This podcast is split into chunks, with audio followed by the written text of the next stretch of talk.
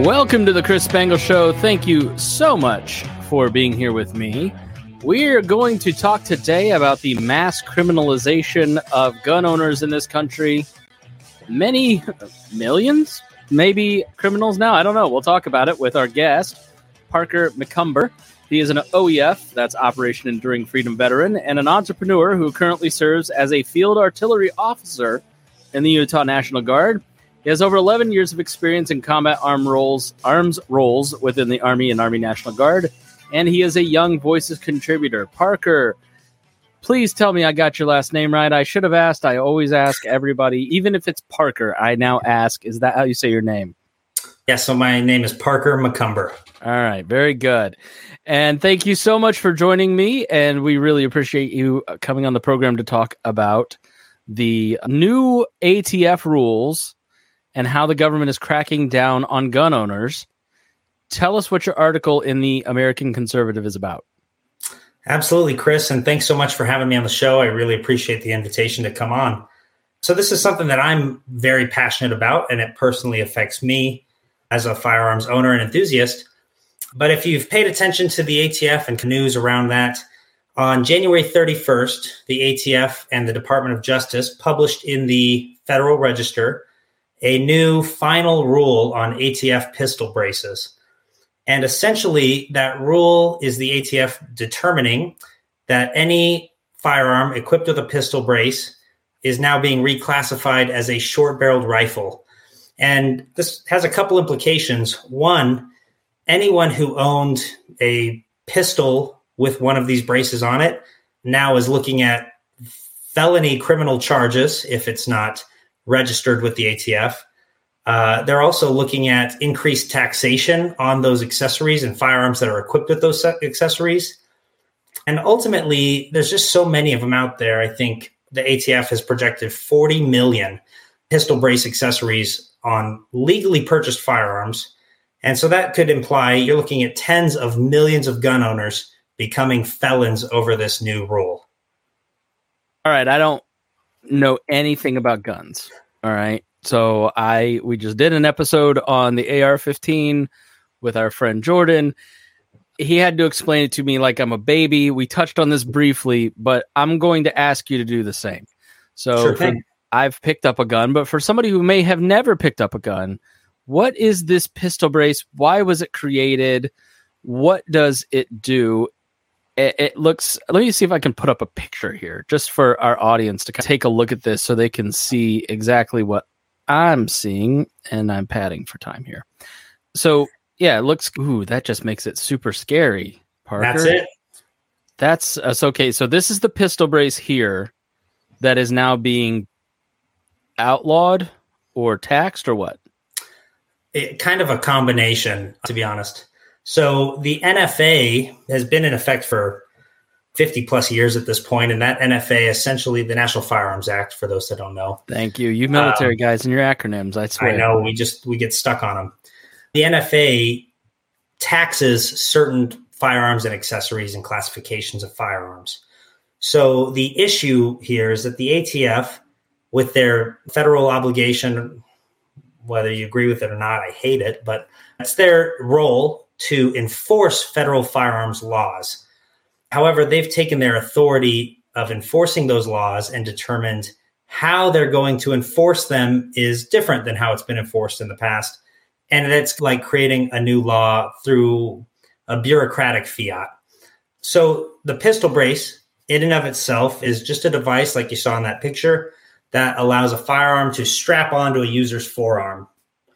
And uh, that was originally created for disabled veterans to be able to fire recreationally and in competition with only one arm. So we had a lot of soldiers coming back from like Desert Storm, Iraq, Afghanistan over the last 30 years that have had these disabled or the, these disadvantages due to physical trauma and injury.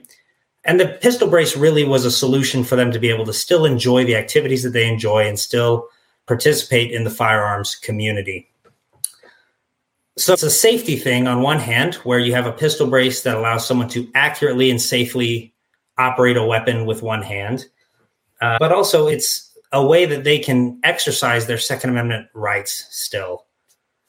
So the ATF kind of taking that away, creating the excise tax on them now and the registrations and the barriers to getting them is in effect suppressing their ability to exercise those Second Amendment rights.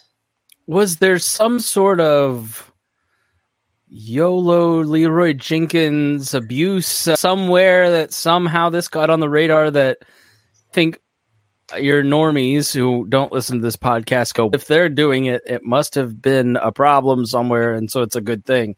Is there something that we're not aware of outside of the gun world that this was needed, or what was the impetus of this?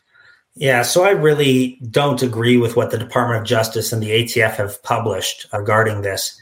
And both of them took different approaches in what they were publicly portraying.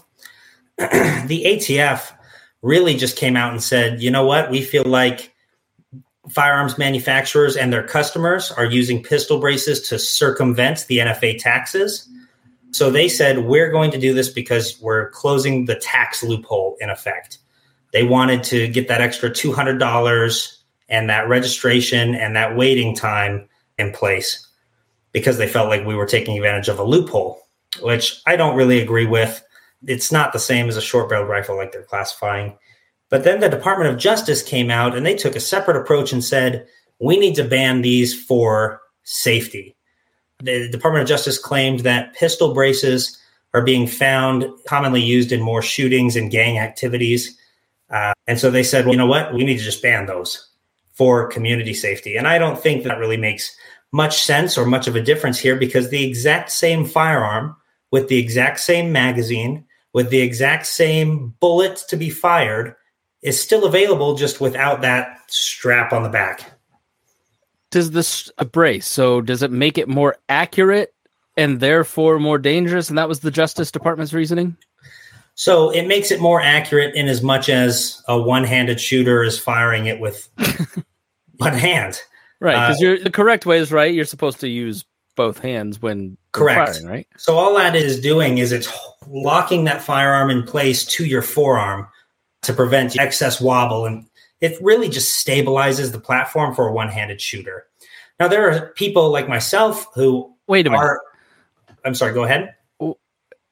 We are taking away accuracy and safety from disabled American veterans and turning them into felons. Correct. A hundred percent. All and right. the, the, I feel the claims are bogus uh, from a really nerdy scientific standpoint. If Please. you get into ballistics, the claim is that the Department of Justice made was that these pistol braces essentially make these pistols into short barreled rifles and are then more dangerous and more lethal. They claimed as more lethal. But in reality, the opposite is true because instead of shooting a rifle on a 16 inch barrel like you'd find on a traditional AR or an AK platform, you're finding condensed barrel that's typically five to eight inches long.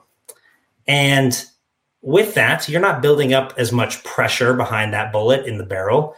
It's actually firing at a slower muzzle velocity, which is where the bullet is exiting the barrel, than it would if it had the time to build up so much more pressure in a 16 inch barrel. So you're in effect shooting a slower moving bullet, which is often correlating to a less lethal bullet.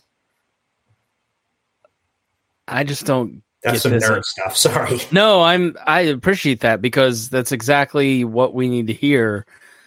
Uh, okay, so they've done it as their uh, sans a Republican administration getting elected and maybe taking this away, which they probably won't, considering Trump banned bump stocks. So I'm very optimistic, actually. Okay, let's because hear of that. So in middle of January, the bump stock ban was repealed. I think it's the Fifth Circuit Appeals Court said that this was the bump stock ban was an unconstitutional usurpation of authority from Congress by the ATF, where they essentially said hey, this accessory, the bump stock, emulates an automatic weapon. So we're going to treat it like an automatic weapon. In essence, they outlawed it. And yeah, that was done. Can you explain what a bump stock actually does? Yes, it's a really gimmicky thing, but a bump stock essentially creates a little bit of space between the rifle and where it's making contact with your shoulder on that stock and it's spring loaded. So as you fire a rifle and it, the recoil pushes back into your shoulder, the bump stock pushes it back forward. So if you were to hold your finger straight in the trigger, it would be slamming the gun back into your finger, forcing it to fire at a little bit faster rate than if you're just sitting there pulling the trigger. Okay. All right. And so the Fifth Circuit said that the ATF can't act like Congress. Correct. And, and create a new law or a new rule right. that changes how the entire firearms industry is not only operating, but how the people who have legally purchased these weapons then become criminals. So, yeah, they said that the ATF essentially ruled through an administrative fiat usurping power from Congress, and that they, in essence, created a law without congressional approval, and they just axed it in January. With that, I think it sets a precedent that the ATF essentially did the same thing with the pistol brace. So I think there's a legal precedent now that says, you know what, the ATF can't make these administrative decisions that, in essence, are creating laws without congressional approval. Okay, so there's a ray of sunshine there. How many people are criminals today? How many? I think you said 40 million guns of these braces are out there. That doesn't necessarily mean 40 million people. Um, right. How many people would you estimate? Are these things tracked? Do they have any idea, or did I just have a lot of pistol braces get lost in a lot of lakes? to be honest, these things haven't been tracked prior because they weren't illegal they weren't regulated. This was a very common accessory that you would find on a lot of firearms if you walked into a gun store. Even just some like sporting goods and box stores would have these on rifles that you could purchase or pistols uh, that you could purchase. So it wasn't anything that was being tracked. It's just estimated that there were 40 million of those braces out there. Um, to be honest, I'm pretty active in the firearms community here locally. I have a lot of friends that I shoot with, and most people that I am associated with own at least one pistol brace equipped accessory. But it's I don't think it's very common for people to own multiple of them. I'm just speculating here. But I would imagine if there's 40 million braces out there, that there's probably 20 plus million people that own them and then would be criminalized by this. And what are the penalties again? So right now, if this stands, you have until I believe May 30th to register with the ATF, like a grace period. If you don't register with the ATF, your options are to remove the brace and destroy it or destroy its ability to be attached to a firearm again. Okay. You can register the brace with the ATF through an online form you can turn in the firearm equipped brace to an ATF field office for disposal. And if you don't do any of those things, you're looking at a felony and you're looking at a $250,000 fine. I'm not going to do any of that. One of the things that I, it's just mind boggling to me that they would even try to push something like this. With the bump stock ban, they projected that there was something like 10 million bump stocks floating around. And less than 500 were turned into the ATF when they banned the bump stocks. Nice. They essentially just go into hiding for a little bit. What good does the ban do? Because if people are not going to turn them in, they're not going to register them. What ranges may not let you use it, but you're not going to destroy it, or can they just? I know they turned a lot of people into criminals, but is this one of those things where it's just not really going to affect a lot of people, except for the poor two or three dumb son of SOBs that just got caught. Yeah, I think you're spot on there. I don't see it being something that's easily enforceable. You have many sheriff's departments across the United States that have come out and just said, we're not going to enforce that. But then the struggle is how do you find that if it's been untracked in the past? Right? Because if you buy a pistol equipped with a brace, you know, you're reporting that pistol when you get your background check, right? But the record doesn't show that there was a brace associated with it. So they, unless you register, the ATF has absolutely no way of knowing who has these braces and who doesn't have these braces. You know what this sounds like is charges stacking. So when they finally catch you for something, yeah. or they've got somebody that they want something, and they've got one of these things. Let's say you were you stormed the Capitol, we'll add these five charges, so we'll get you to plead out instead of that. That's what it feels like. That and the tax money. So every new money, I think, is a big one. Yeah. The, so when they sell a new one, that's a two hundred dollar tax. Correct. But there's a waiting period associated with that too. So if you buy a suppressor, which reduces the decibel noise of your firearm, you essentially submit for a tax stamp. It can take three to six months to get back to you and $200. And that whole time, your suppressor is essentially sitting on the layaway, waiting for the federal government to say, here's your tax stamp. Thanks for your money. Now you can have that. And they're doing that same thing now with pistol brace purchases, just uh, what was formerly a legal accessory that anyone could buy and equip, now being criminalized. So people who don't have the extra money to get one of those, it removes their ability to have one. Um, and it just adds a weight unnecessarily. I, there's really not a big benefit because, like I said earlier, the exact same firearm can still be purchased without the brace.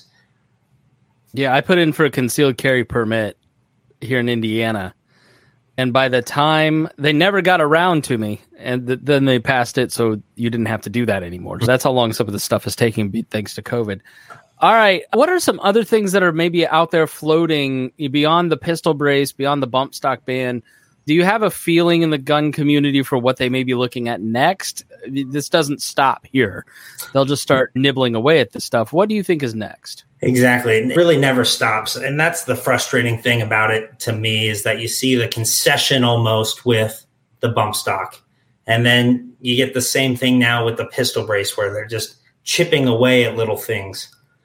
Some other items that I, have heard been talking about, but I'm not super sure which is going to be the next one that they come for. But they've looked at barrel length for shotguns for example, a sporting shotgun has a different barrel length than a hunting shotgun. So they've talked about that.